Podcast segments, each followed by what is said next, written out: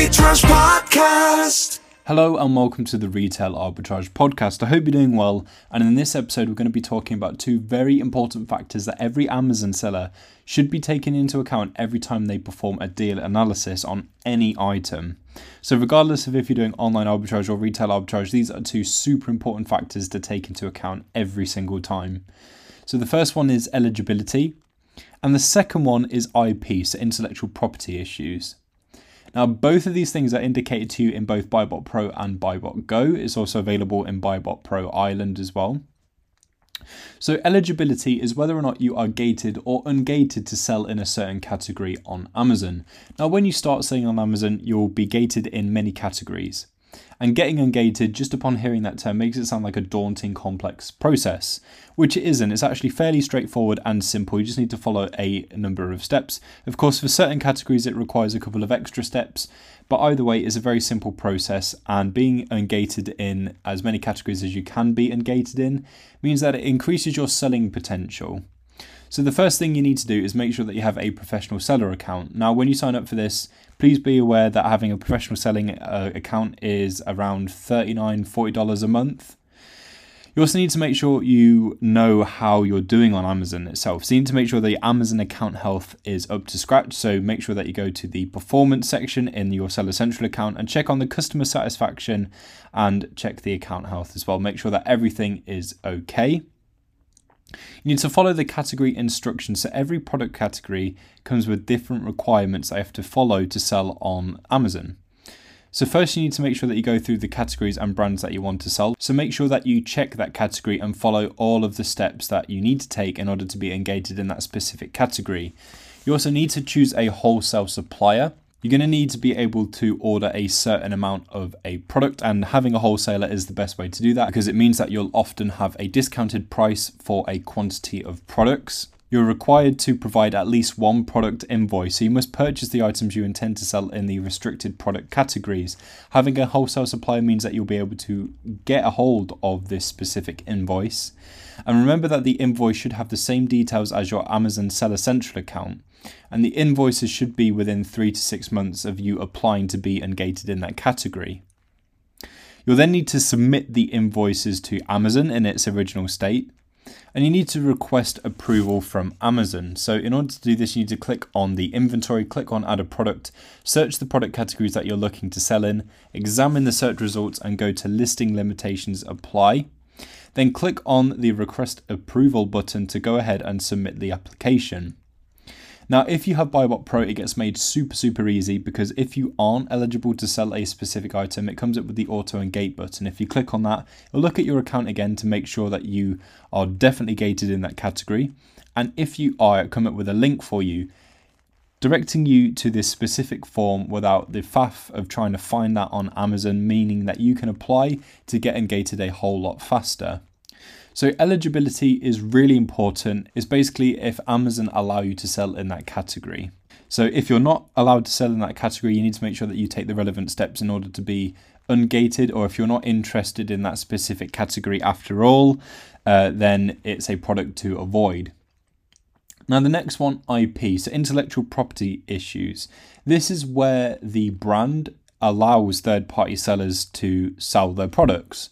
And if they don't, or if they have IP issues, then you definitely cannot sell that product. If you try and sell a product that has IP issues, then it can lead to Amazon account suspension, in which case um, it's best to avoid those specific items. Now, the IP is indicated to you on Buybot Pro in the alert section, and in Buybot Go, it's got its own little box called IP Radar, and that works with a traffic light system, so it indicates it to you nice and simply.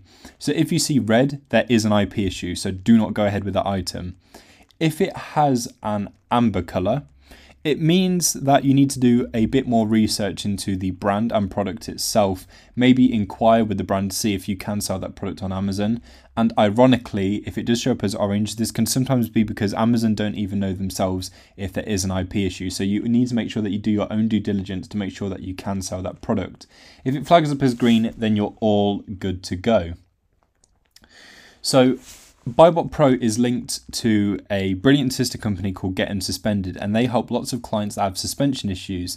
So they're usually the first to know about any problematic brands, and they share that information with Buybot Pro first right away, meaning that Buybot Pro has got a super huge library of brands that it monitors to check for these IP issues.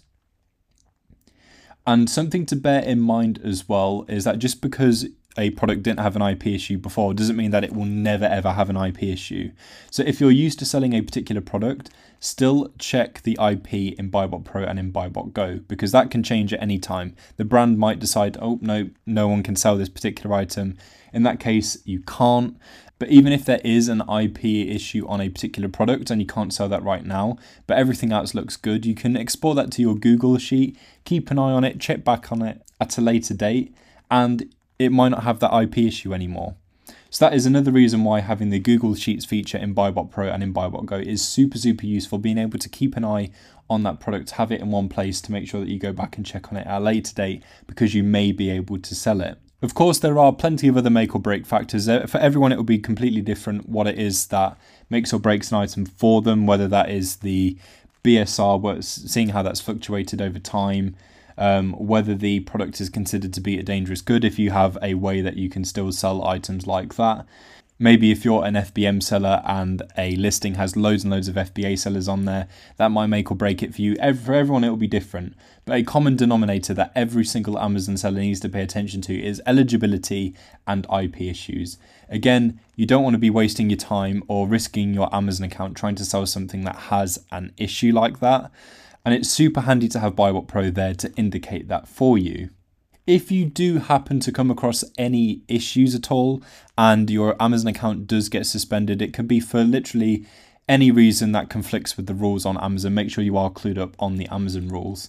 If you have the suspension safeguard on your Buybot Pro account, you can reach out to the team at help at getunsuspended.com, put together an email with all of the details of the issue any screenshots, any evidence, anything like that, and the team at Get Unsuspended can do just that. They can help you get your account unsuspended. They've helped hundreds, if not thousands, of clients get their accounts reinstated with their super effective plans of action. They'll do their very best to help you out if they can, and hopefully your account will get reinstated. But hopefully, you avoid Amazon account suspensions provided that you follow all of the rules and you pay attention to things like the IP radar, for example. Hopefully, this podcast has helped. Keep an eye on those traffic lights, and I'll catch you next time.